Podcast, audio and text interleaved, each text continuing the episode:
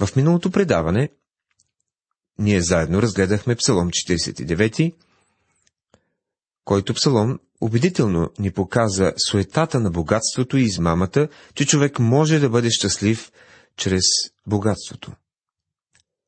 Говорихме за това, какъв е края на човека, който уповава на богатството. Надявам се, че след като сме запознати с този псалом, изкушението да трупнеме богатства ще бъде неутрализирано. Тази вечер продължаваме с изучаването на Псалом 50. Това е един псалом за възмездието, който Бог ще въздаде. Това е първия Асафов псалом. Асаф е бил музикант и един от тримата водачи на хваление в храма. Другите двама били Еман и Етан. Това е един прекрасен псалом за възмездието, който Бог ще въздаде един ден. Този псалом ни разкрива как Бог идва да съди своите люде и да осъди грешниците.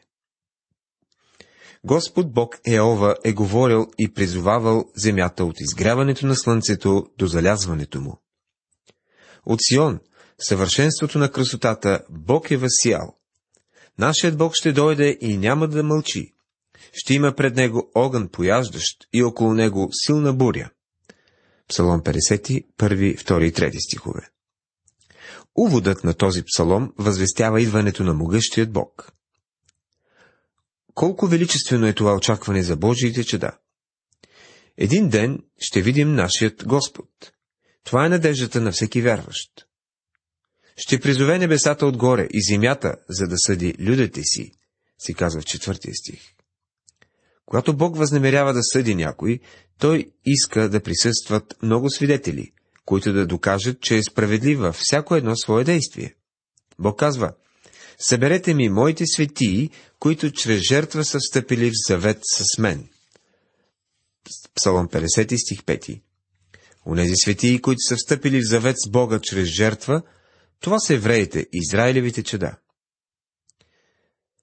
И небесата ще възвестят правдата му, защото сам Бог е съдия. Села. Псалом 50 стих 6 Съдята ще бъде Господ Исус Христос. В Евангелието от Йоанна, 5 глава, 22 стих, той казва, защото Отец не съди никого, но е дал на Сина да съди всички. Затова слушайте, люди мои, и ще говоря, Израилю, и ще заявя пред теб. Бог, твой Бог съм аз. Псалом 50 стих 7. Тук Бог се обръща към онези, които разбират вярата само като спазване на закона за обредите и мислят, че това е напълно достатъчно. Ако имахте възможността да живеете в Ерусалим по времето, когато храма е бил построен и хората са си покланяли в него, вероятно щяхте да зададете въпроса. Господи, критикуваш ли някога тези хора? Те идват редовно в храма и също присъстват на молитвени събрания. Те са като термити и служат в целия храм. Да, наистина те правят това, но ходенето на църква не е важното нещо. Да, ходенето на църква е важно, но то не може да създаде взаимоотношение с Бога. Най-добре е всеки един да изгради взаимоотношенията си с Бога чрез Исус, за да може ходенето на църква да радва Създателя. Не ще те изобличиш за жертвите ти, нито за твоите все изгарания, които са винаги пред мене. Не ще приеме юнец от къщата ти, нито козли от стадата ти, защото мои са всичките горски зверове и добитъкът по хилядите хълмове. Псалом 50, стихове 8 и 9.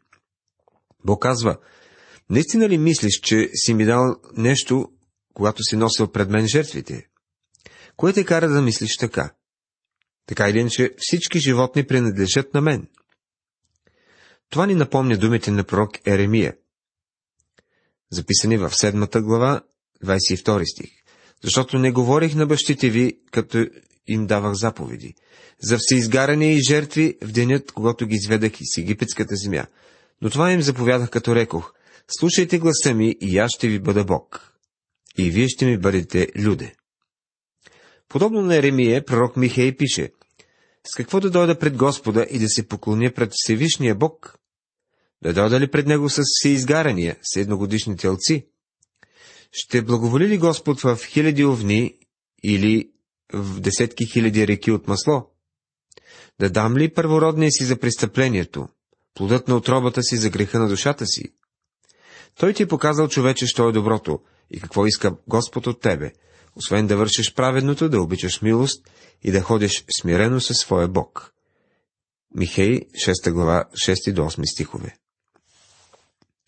И псалмопевеца продължава, ако гладнех, нямаше да кажа на тебе, защото моя е вселената и всичко, що има в нея. Псалом 50 стих 12 Естествено, че ако Създателя огладнее, той не би потърсил помощ от създанието си. Пренеси на Бога жертва на хваление и изпълни на Всевишния обреците си. И призови ме в ден на бедствие, и аз ще те избавя, и ти ще ме прославиш. Псалом 50, стих 14 и 15. Това е един от любимите стихове на много хора. Бог посочва най-добрите жертви, молитва и хваление, които предпочита пред всеизгарянията и приносите по закон. Той акцентира върху тях, защото сега, според благовестието, те идват на мястото на онези плътски обреди, които били наложени чак до времето на реформацията. Тук той ни показва какво е добро и какво нашият Господ Бог изисква от нас и ще приеме при положение, че жертвите са отхвърлени. Първото е да си покаем за греховете си. Сърце, съкрушено и разкаяно, Бог няма да презре. Ако грехът не е признат, жертвоприношението не се приема. Второ, трябва да отдадем на Бога благодарност за милостта му към нас. Ще хваля името на Бога с песен и ще го възвелича с хваление. Трето, трябва да изпълняваме завета си с Него. Изпълни на Всевишния обреците си, т.е. загърби греховете си, изпълнявай задълженията си по-добре.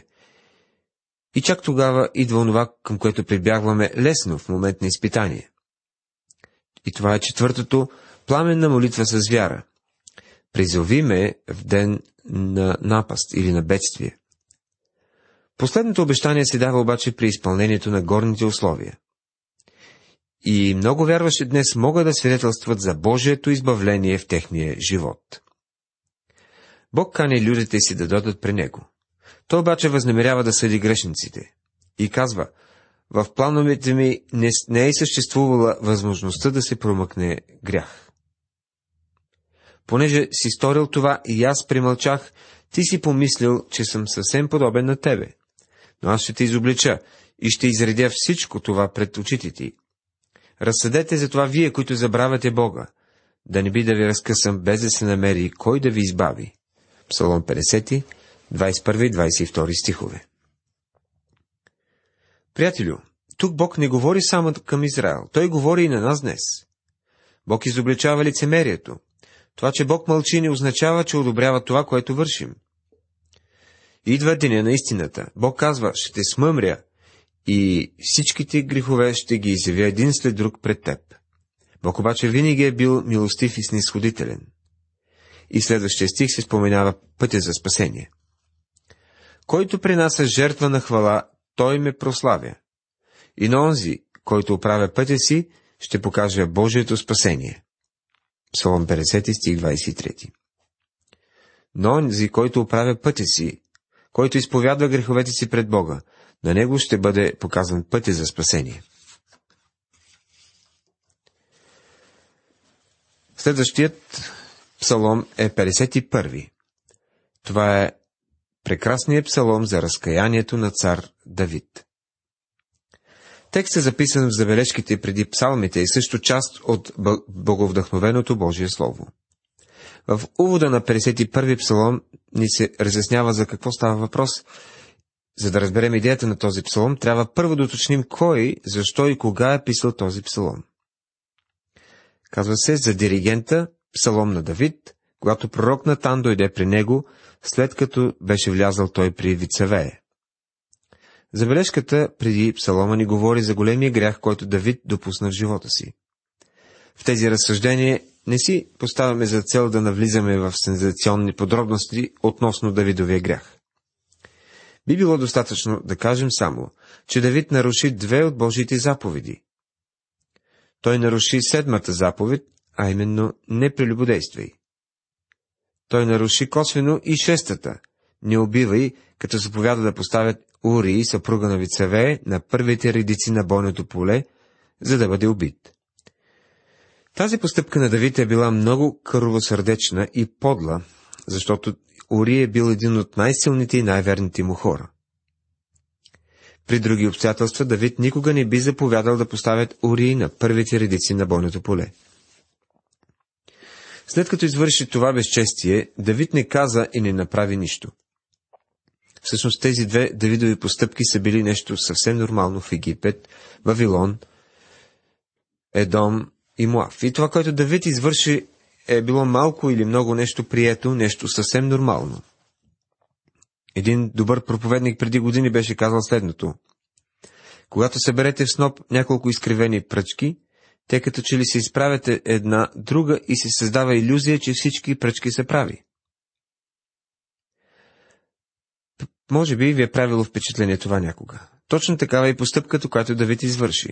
Много от царете по това време са вършили такива неща и като че ли това не е изглеждало чак толкова лошо и несправедливо. Но тази постъпка е лоша, защото Бог казва, че е лоша и неправилна. В началото, като че ли Давид успя да скрие греха си. Нека уточним едно нещо. Давид беше Божий човек и той не можеше да избяга и да си скрие с греха си. Факт е обаче, че през времето, когато Давид е бил тих и е мълчал, е страдал и се е измъчвал много. По-нататък той ни разказва какво е станало наистина в сърцето му и как се е чувствал. В три истории псалом Давид казва, когато мълчах, овехтяха костите ми от охкането ми всеки ден. Мисля, че ако можехме да се върнем назад във времето и да отидем в двореца на Давид, щяхме да видим колко бързо се състарява царя и колко бързо му побеляват косите. Този човек се е тързал и много се е измъчвал. Понеже ден и нощ ръката ти тежеше върху мене, влагата ми се обърна на лятна суша. Така че този стих ни описва чувствата на Давид през този период от живота. След това Бог изпрати пророк Натан при Давид. Бог искаше царя да се слуша в думите на Натан и да чуе кое беше важно, това важно нещо, което пророка искаше да му каже.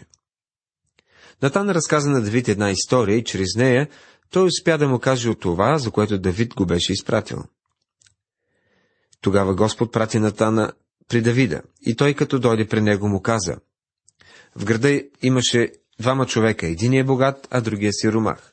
Богатият имаше овци и говеда твърде много, а сиромаха нямаше друго, освен едно малко женско агне, което бе купил и което хранеше. И то бе пораснал заедно с него и с чадата му, от залъка му едеше, от чашата му пиеше и от пазухата му лежеше. И то беше като дъщеря. Един пътник дойде у богатия и немо се посвидя да вземе от своите овци и от своите говеда да сготви за пътника, който бе дошъл у него, но взе агнето на сиромахата го сготви за човека, който бе дошъл у него. Тогава гневът на Давида пламна против този човек и каза на Натана. В името на живия Господ, човека, който е сторил това, заслужава смърт и ще плати за агнето четвърократно, понеже е сторил това дело и понеже не се е смилил. Втора книга на царете, 12 глава, 1 до 6 стих. След това настъпва един от най-драматичните моменти в Божието Слово, а именно смелата постъпка на пророк Натан. Той е, може би, една от най-смелите личности, описани в Библията. Тогава Натан каза на Давида, Ти си този човек. Втора книга на царете, 12 глава, 7 стих. Натан насочи пръста си към Давид и каза, Ти си този човек. След като чу тези думи, пред Давид си откриха три възможности да избере какво да направи. Той можеше да отхвърли обвинението. Давид можеше да каже, Натан, чакай малко, ти въобще не си прав и се опитваш да ме опетниш и злепоставиш. Той можеше просто да насочи скиптера си към Натан, без да каже дори дума и пазачите щяха да го изведат и незабавно да го обезглавят. Давид е имал възможността да замълчи и нищо да не каже. Предполагам, че ако този въпрос бе насочен към някой съд или а, Върховен съд, щеше да излезе с решение, че поради големия натиск, който Давид Натан е проявил, за да изтръгне признание от Давид, всички обвинения към царя се отхвърлят. Това често се случва днес. Пред цар Давид обаче е стояла и трета възможност – да приеме обвиненията към себе си. Царът избра точно тази възможност. Той изповяда греха си. По това време Давид не е бил просто обикновен човек, той е бил цар. А царя не е можел да извърши нищо неправилно. Не е имало възможност и да бъде порицан. Никой не е имал право да насочва пръст към царя. А Натан прави точно това. По-интересното обаче е това, че Давид прие обвинението и изповяда греха си. Нека видим как се развива тази среща между Давид и пророка. В 10 стих Натан предава на Божието послание към царя, като казва, сега проче няма никога да се оттегли меч от дома ти, понеже ти ме презря, ти взе жената на хитейца Урия, за да ти бъде жена. Така казва Господ, ето, отсред твоя дом ще повдигна против тебе злини и ще взема жените ти пред очите ти, та ще ги дам на ближния ти и той ще лежи с жените ти пред това слънце.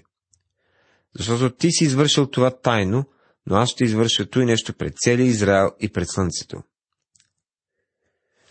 Тогава Давид каза на Натана, съгреших Господу, а Натан каза на Давид, и Господ отстрани греха ти, няма да умреш. Но понеже чрез това дело ти си дал голяма причина на Господните врагове да хулят, затова детето, което ти си е родило, непременно ще умре. Втора книга на царете, 12 глава, 10 до 14 стихове. Това е повода за написването на 51-я псалом. След срещата си с пророка, Давид отиде в скришната си стаечка и изповяда греха си пред Бога, записвайки този прекрасен псалом. Всички големи Божии мъже и жени са признавали и изповядали греховете си пред Бога. Августин също е отразил изповедта на греховете си. 51-я псалом обаче си остава една от най-красивите искрени изповеди, написани някога. Този псалом може да бъде разделен на три части. Първата е викът на съвестта и осъзнаването на извършения грях. Обхващат първите три стиха. Втора – викът към Бога, изповядването на греха и Божията милост. От четвърти до осми стихове. Трето – викът на Давид за очистването на сърцето му и възстановяване на взаимоотношенията му с Бога. От 9 до 19. Нека насочим вниманието си към изповедта на Давид. Смили се над мене, Боже, според милостта си, според множеството на милосърдните си дела, изличи беззаконията ми. Измий ме съвършенно от беззаконието ми и очисти ме от греха ми.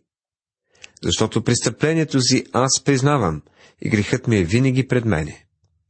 Псалом 51, 1, 2 и 3 стихове.